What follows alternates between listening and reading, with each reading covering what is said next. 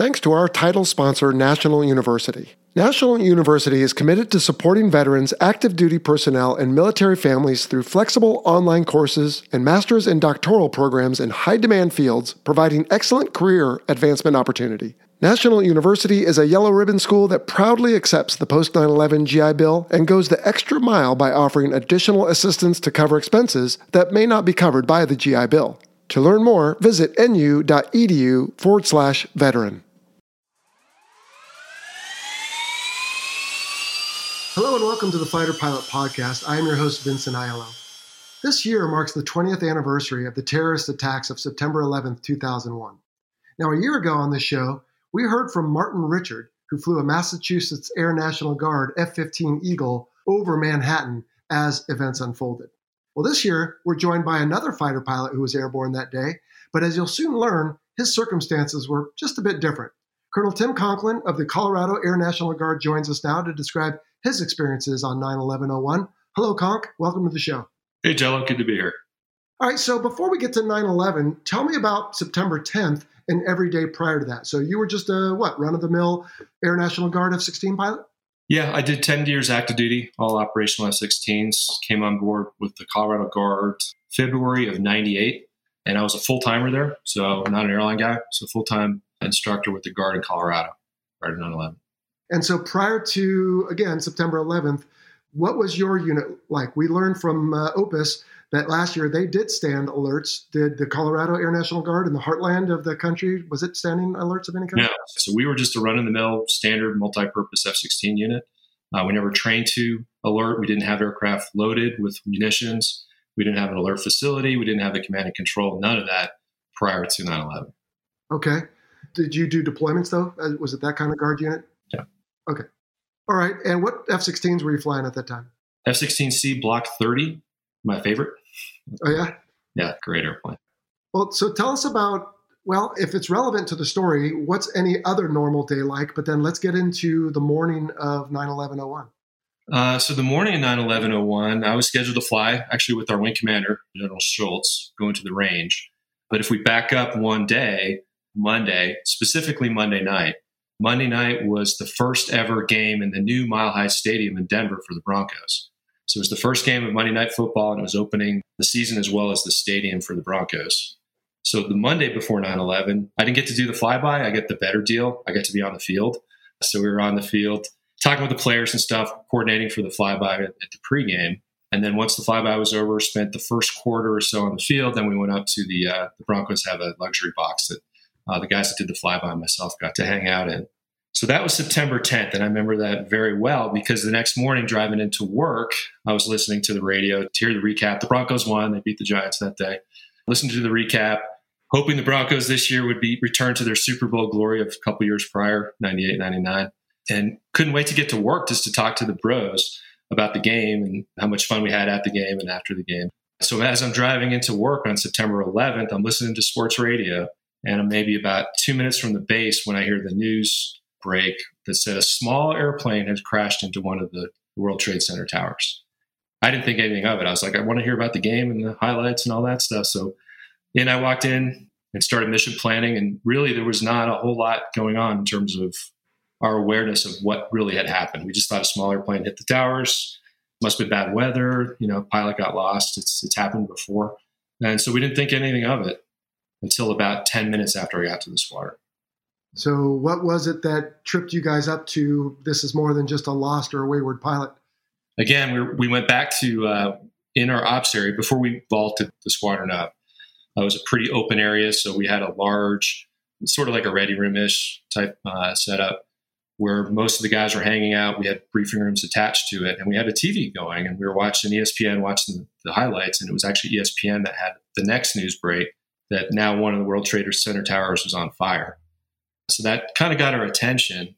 And then, probably about five minutes later or so, we saw the second plane hit the second tower. Everybody in that room knew exactly what had happened. No question at that point, huh? We go, that was intentional.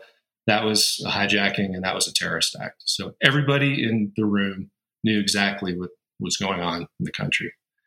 I would say it took two to three minutes. There was a page for our wing commander again, the guy I was supposed to be flying with, who I just started the mission plan with, to call the command post. And it was NORAD on the phone. And when he got off the phone with NORAD, he turned to myself and to Homie Fogel, one of my brothers there, uh, and said, Get your stuff on, get out to the flight line, get into the two first airplanes that maintenance can generate, and get over Cheyenne Mountain. So NORAD's first call after 9 11 kicked off. Obviously, what was going on in DC and New York occupied that sector, but NORAD specifically being in Colorado Springs, they were not so sure that they could survive a direct plane attack. And if Cheyenne Mountain went down, then the eyes and ears for our alert mission, which we at the time weren't part of, that goes away. There is no command and control. So their first call to get combat air patrol was over Cheyenne Mountain down in Colorado Springs. And that call was to us. Conk, I have to question you on something real quick. Wasn't the whole point of Cheyenne Mountain to be a deep underground, resistant to nuclear attack type of facility? Yes. Without going into any specifics, yes, it was. of course. And at the time, NORAD was housed 100% of the time inside the mountain. That has since changed. They've operated in several locations. Yes, it was designed for that, and it was designed for a direct hit on the door by an airplane. It just was not necessarily the same size of airplane that they saw hit the towers in New York. Okay. They were not as confident as they wanted to be in terms of if they could withstand a direct attack Understood. from a big airplane. So I think there's one thing I'm glossing over here, which is we sit here now with the benefit of 20 years of understanding and debriefing and right Monday morning quarterbacking, which is what you guys were doing prior to this. But at that time, we didn't know what was going on, right? We're a little bit stunned from the punch. There's not good information coming in. In some cases, there's conflicting information coming in. So, bottom line is, your wing commander turns to you guys and says, Hey, we don't know what's going to happen. All we know is we need someone to go protect this facility, which is vital to our national security. So, you two go get in an airplane. But you said earlier, you guys don't stand alert. So, no. is it just an airplane full of fuel? I mean, what do you have on these things? So, uh, that's a good point. So, yeah, we, we weren't an alert unit at the time. So, typically, an alert unit would have X number of airplanes fully loaded with the air to air loadout the pilots that are standing by, they'll have maintenance and weapons troops standing by in a facility close to the airplanes. There'll be command and control systems in place within the command post that you can communicate with either NORAD, Western Air Defense Sector, or the Eastern Air Defense Sector, depending on where you're at. None of those things were in place on 9 11. Hmm. Essentially, because we didn't have an alert mission, we didn't have live missiles. And you don't store live missiles near where your base population is, it's on the other side of the base buried in these big bunkers. Luckily for us, Buckley Air Force Base was a storage facility for the Western U.S. for air to air missiles. So we had a lot of them, not tied to our unit, but they're more of a storage area for logistics. But it takes time to get them out of the weapon storage area across the base. And then now you have to load them up and the rest. That takes some time. And we didn't have time. So the reason General Schultz picked Homie and I is we were both pretty high time F 16 guys back then with tours both in Europe and Asia. We both had sat alert in other locations. Okay. Both had a lot of time doing no fly zone enforcements in Iraq. So we were familiar with the mission, just not the specifics of US alert and the rules of engagement associated with that. Of course, that all changed on 9 11. Yeah. So, in order to get airplanes up quickly, the only thing that they could do is the jets that were on the schedule that day were going to go to our bombing range. So, we were going to shoot the gun with training rounds. So same gun as all the fighters have, 20 millimeter cannon, Vulcan cannon. But instead of the HEI, high explosive incendiary rounds, they were just the training bullets. They were loaded in the airplane, so all they had to do is pull the pins out, and we had 510 rounds of, of training munitions, which would have been more than sufficient to cut an airplane in half. So it was enough to do the job, you know, short term. You wanted missiles, but we didn't have time to load them. It was going to take several hours for that to happen. So maintenance did a great job. We weren't supposed to fly for several hours, and they generated two airplanes immediately. So uh, in pretty short order, we got our stuff on, kind of briefed on the fly, and, and our briefing was, let's just figure this out as we go. We don't know what's going on because we didn't have the luxury of sitting and watching all the news reports and what was expected. Because right after the second tower got hit, we were kind of in go mode in terms of getting airborne and getting over Cheyenne Mountain. So hmm. we knew kind of what happened just watching the second plane hit but we didn't know the rest of the story and if there was more attacks coming. So it was uh, yeah. figure it out on the fly. And so by the time you guys are getting going, it took some time, obviously, to collapse, if you will, all the aircraft that are flying onto the ground somewhere. Right. So what's the plan? Get you up there as all the airliners are trying to come down and then just be available in case one doesn't respond? Or, I mean, is there a plan? Again, there's the fog of war essentially here, right? It is. And, so, and what you're referring to is SCATANA. I had to look it up. Okay. For the, really the first time in U.S. history, the FAA declared SCATANA, which is Security Control of Air Traffic and Air Navigation Aids, which basically grounded the country. So any airplane that was airborne, there was guard calls that were sent out all the airlines sent uh, you know messages to their guys land at the nearest suitable airplane we had airplanes at dia in denver parked on taxiways they closed runways just to fit all the airplanes because airplanes that were flying over denver were told to land immediately that word got out through the NOTAM system through guard calls and the rest our job was what if one of these airplanes doesn't respond and then the follow on there was obviously some big worries that there was follow on attacks and we weren't the only ones. Pretty much any fighter base in the United States launched what they could specifically to get over the population centers. Our initial tasking was to get over Cheyenne Mountain, and then eventually that expanded to Colorado Springs and Denver as well. So let's see, back to your original question. Well, the question was okay, you get airborne and you're kind of making it up on the fly, no pun intended, right? We are. But you're also talking with uh, your wingman there, and probably I would think going through, well, hey, if someone doesn't respond, this is what we'll do, right? I, and I imagine you're going to give the benefit of the doubt here, pull up alongside, see if you can look inside the cockpit and get an idea of what's going on in there, maybe some warning shots. But I don't know. I mean, for me, I wasn't in this situation. I was in Fallon at the time, and we did stand some alerts, not airborne. But that was the big question: is could you really bring down an airline? I don't mean physically, like you said, the bullets you had were more than suitable. We're military, so we follow orders. But when you stop and think about it, that still is a pretty hefty order. It is. So did that start to sink in for you guys? So let me back up. So we finally get two airplanes ready. So Homie and I mm-hmm. take off. And by now, SCATANA had been declared, so everything's grounded. But we didn't have a command and control organization to talk to. So there wasn't the Western Air Defense Sector or NORAD. Even though NORAD's down the street, they can't communicate with anybody locally. That's, it goes through different systems. Right. So when we got airborne, our first call, we live right underneath the Class B airspace in Denver, so very heavily trafficked area. Obviously, at that point, there was no traffic. So our first call was just to Denver Departure Control and said, "Hey, we're airborne." And I'll never forget the controller said, "Red Eye One, you two, the only airplanes airborne in the state of Colorado. Thank God you guys are here. Godspeed. Go wherever you want." go as fast as you want, as high as you want, you own the airspace. But that got us thinking when you ask, you know, what if an airplane's not complying? Who do we talk to? We don't have command and control in place at this time. So it was just talking to ATC, so Air Traffic Control Center, Denver Center, as well as Denver Approach and Colorado Springs Approach. So we got airborne. We talked to Denver Center and said, "Hey, are we the only two airborne?" They go, "Yep." There's no one within a thousand miles. We just landed the last like six airplanes at DIA. Everything else is down, so there is no traffic go wherever you want. You own you own the entire state of Colorado. Go wherever you want. So obviously, our tasking was to go to Cheyenne Mountain. So on the way to Cheyenne Mountain, again, homie and I are talking. Okay, so we hadn't got to the part yet where what if what do we do if we have to shoot somebody down without authority? Because there's no way for us to get word that that shoot down order has happened at this point when we first took off. So again, it was just using our judgment, and we could maybe do some turns in front of airplanes if we did see them. But there was nothing airborne, so we didn't get to that point. But we did have to figure out, though, from a tactical perspective, is our mission is to go over Cheyenne Mountain, so just on the southwest corner of Colorado Springs, establish some sort of combat air patrol, again, without any command and control, but we can use those resources that ATC has, so that the approach controllers at Colorado Springs for the low, low altitude stuff, and then Denver Center for the high altitude stuff. So we were able to build a picture between talking to those two agencies, but that picture the entire time was clean.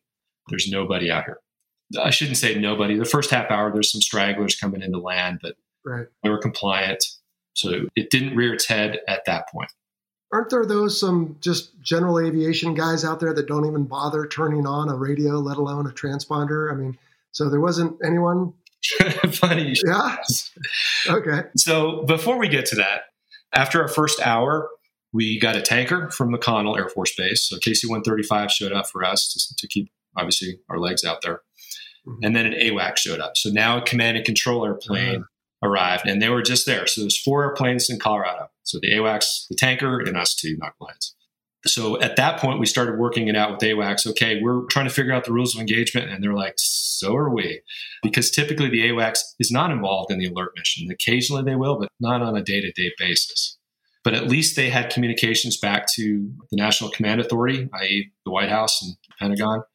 They basically came up with the shootdown authority is going to come from the Secretary of Defense, uh, Dick Cheney at the time, and we have communications ability to get a hold of them if we need to. So that was comforting in that we wouldn't have to make things up as we went. You know, we would have a legal order if we did get that order from the Secretary of Defense passed through the AWACS. So at least it was comforting that we had some command and control out there to help us out with those types of decisions. And then also with the AWACS, we were able to loosen up our cap a little bit because they were providing the big picture radar picture for us as well. So they were with us for probably about 30 minutes. And I think we had hit the tanker one time and the way our combat air patrol was set up, um, it was centered around Cheyenne Mountain. We would focus in some of the mountain valleys that AWACS would have trouble seeing in. And the northern part of the cap was over directly over the Air Force Academy. The reason I remember that is, again, about 30 minutes after the AWACS was on station, I'm about to turn south toward Cheyenne Mountain from the Air Force Academy. And the AWACS goes, Red Eye 2, snap 330, max forward velocity, threat to Denver, 25 miles northwest of Denver, heading to the city. That gets your heart going. Going?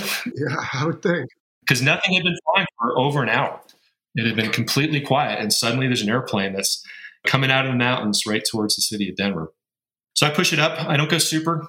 The front range is pretty populated now between Denver and Colorado Springs. That would have probably given 35 people a heart attack with the sonic boom going up the front range on 9-11 right after this yeah. But I'm doing 0.99, probably almost 600 knots. And I get this radar contact. Again, it's it's about at this point 15 miles northwest of Denver, heading towards Denver. And then homie's about 10 mile trail uh, with me. AWACS is like, we're trying to identify this person. We can't do it. We are contacting the Secretary of Defense at this time, meeting for a shoot down order. And so as I looked at the radar track and where this guy sat in relation to the Metro Denver, there's an airport northwest of Denver. Several of your listeners probably have been there. Used to be called Jeffco, now it's Rocky Mountain Regional. It's a pretty major GA airport on the northwest side of Denver, kind of in the Boulder, Broomfield area. And I noticed he was heading directly to that airport and starting to descend. I said, Homie, could you figure out the frequency for the tower at Jeffco? And so he passes that on, and we switch on our aux. We're talking to AWACS on our primary UHF frequency, and we're talking to Jeffco Tower on the VHF frequency.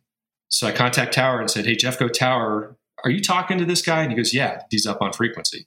And so at this point, I'm probably close to about 10 miles or so from him. He was probably about five miles north of the field. And I said, Hey, aircraft northwest of Jeffco, confirm you're going to be landing. And he goes, well, Maybe. I don't know. What if I don't?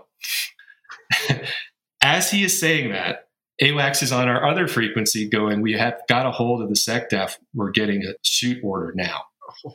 This is happening, you know, in two radios at the same time. Meanwhile, I'm now realizing I'm doing about 600 knots and he's doing about 110. Uh, and I'm rapidly approaching him. So I get a visual on him and I do literally an eight and a half G spiral and then plant it right on his left wing. And he says, What if I don't land and who are you? And I said, I will shoot you out of the sky on the F 16 on your left wing. And at that point, in a great call, this is the kind of stuff that you're just happy that people have this kind of awareness. Mm-hmm. The tower controller goes, Yo, F 16, dude, that's Bob. I know Bob, and Bob is not a terrorist. So the tower controller knew the pilot of this airplane. Bob's going, What did I do? And the tower controller said, Hey, Bob, I don't know if that's his name. Uh, I call him Bob when I tell the story. yeah.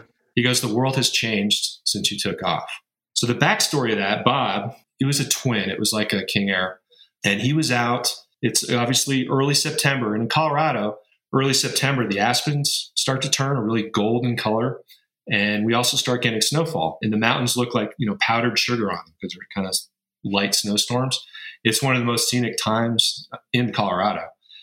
So he had a, several photographers in the back of his airplane, and they're going down these mountain valleys, taking pictures of the Rockies with the snow and the aspens turning. They had been airborne for four hours. So they didn't hear any of the guard calls. They took off before the towers were hit. And then when they came back to land, there's obviously no traffic, and there's an F 16 on his wing threatening to blow him out of the sky.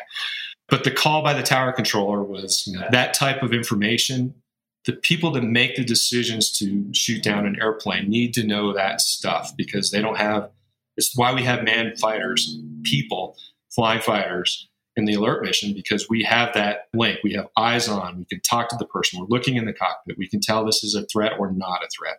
And obviously, Bob was not a threat. Right. He was just a little sarcastic, though, maybe, huh? Yeah, just a little bit. But he had, you know, never reason to talk to me. But he didn't see me until I saw him the F 16 on your left wing. And he's like, okay. that's when he said, What did I do? And I said, You didn't do anything, just land, which he did. Yeah. 10 years ago, I did a um, week long forum down at the Air Force Academy. So I was one of the guys invited there to talk.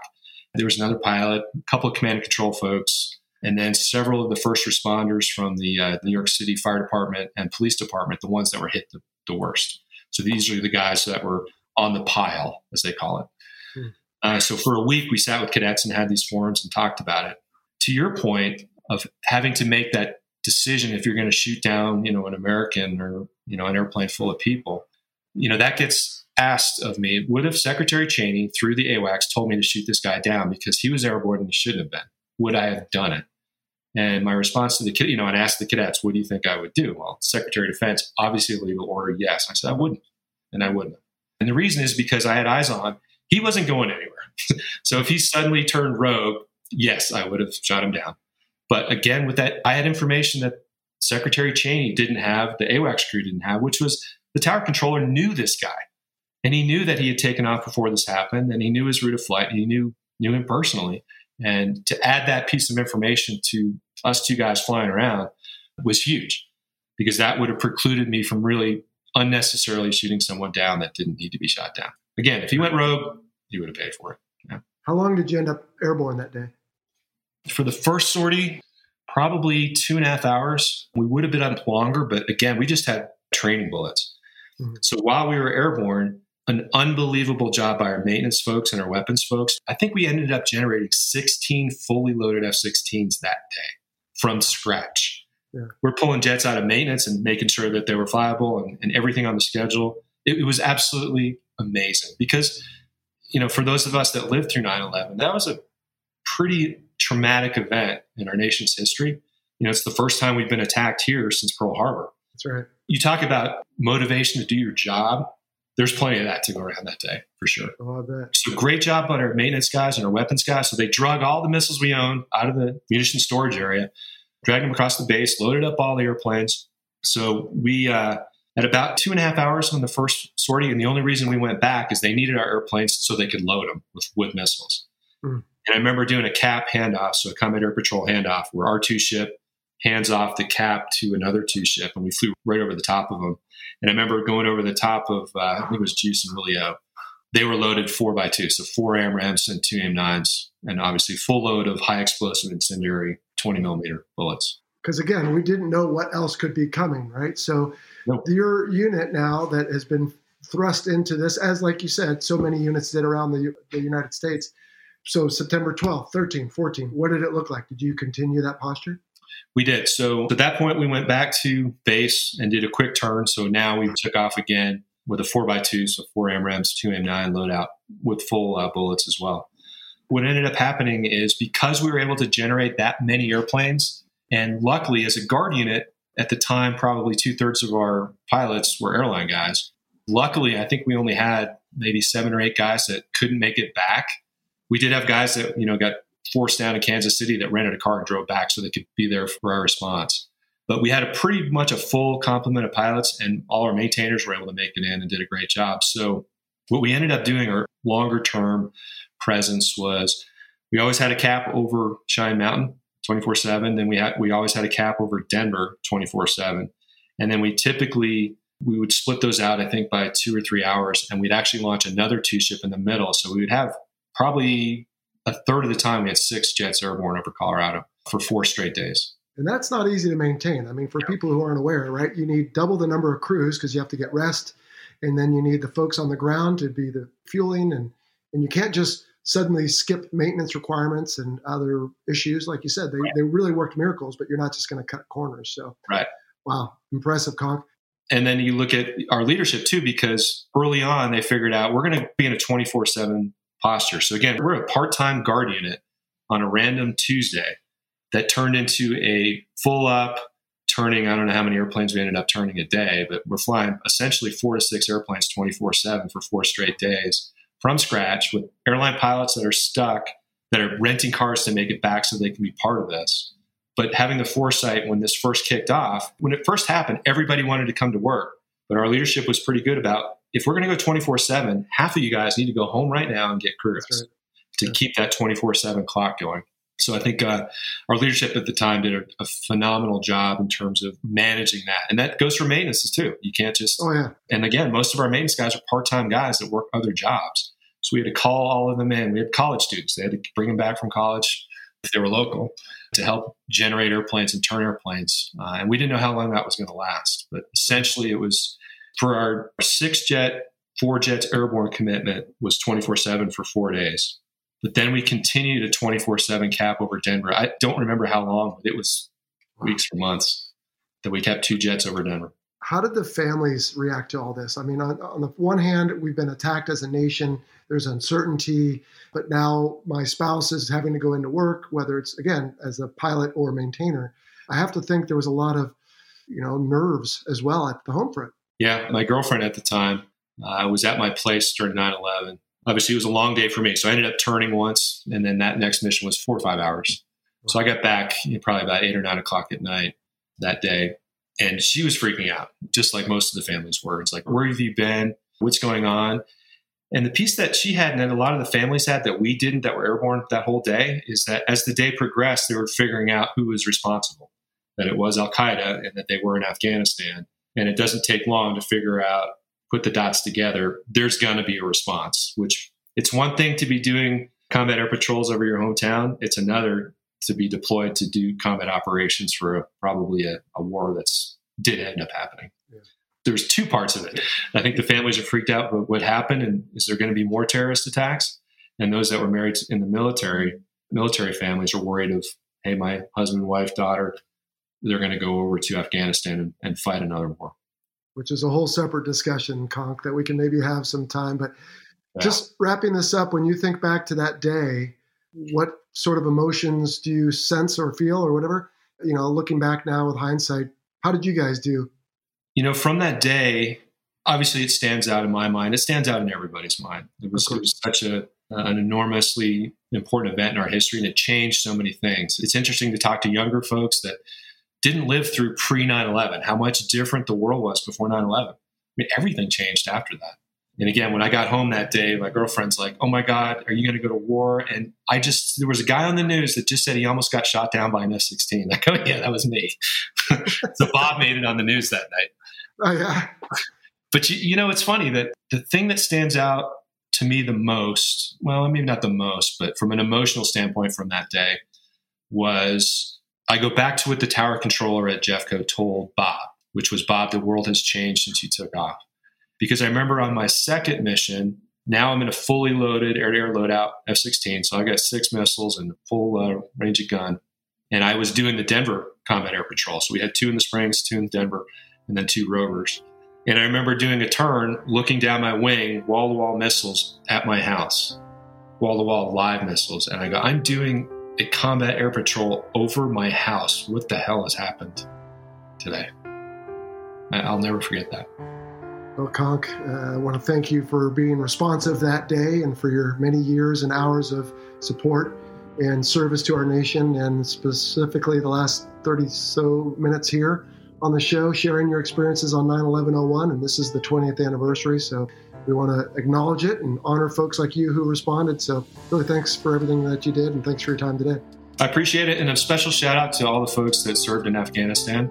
With everything going on right now, I just want to say you guys did a great job. Uh, we rooted out Al Qaeda, which is the real reason we went in there. So, never think what you did wasn't valuable. So, I think that's important to shout out to those guys.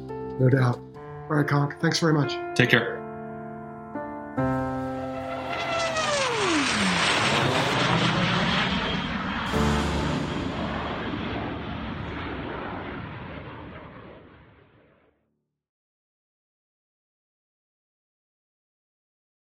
Thanks to our title sponsor, National University. National University is committed to supporting veterans, active duty personnel, and military families through flexible online courses and master's and doctoral programs in high demand fields, providing excellent career advancement opportunity. National University is a yellow ribbon school that proudly accepts the post 9 11 GI Bill and goes the extra mile by offering additional assistance to cover expenses that may not be covered by the GI Bill.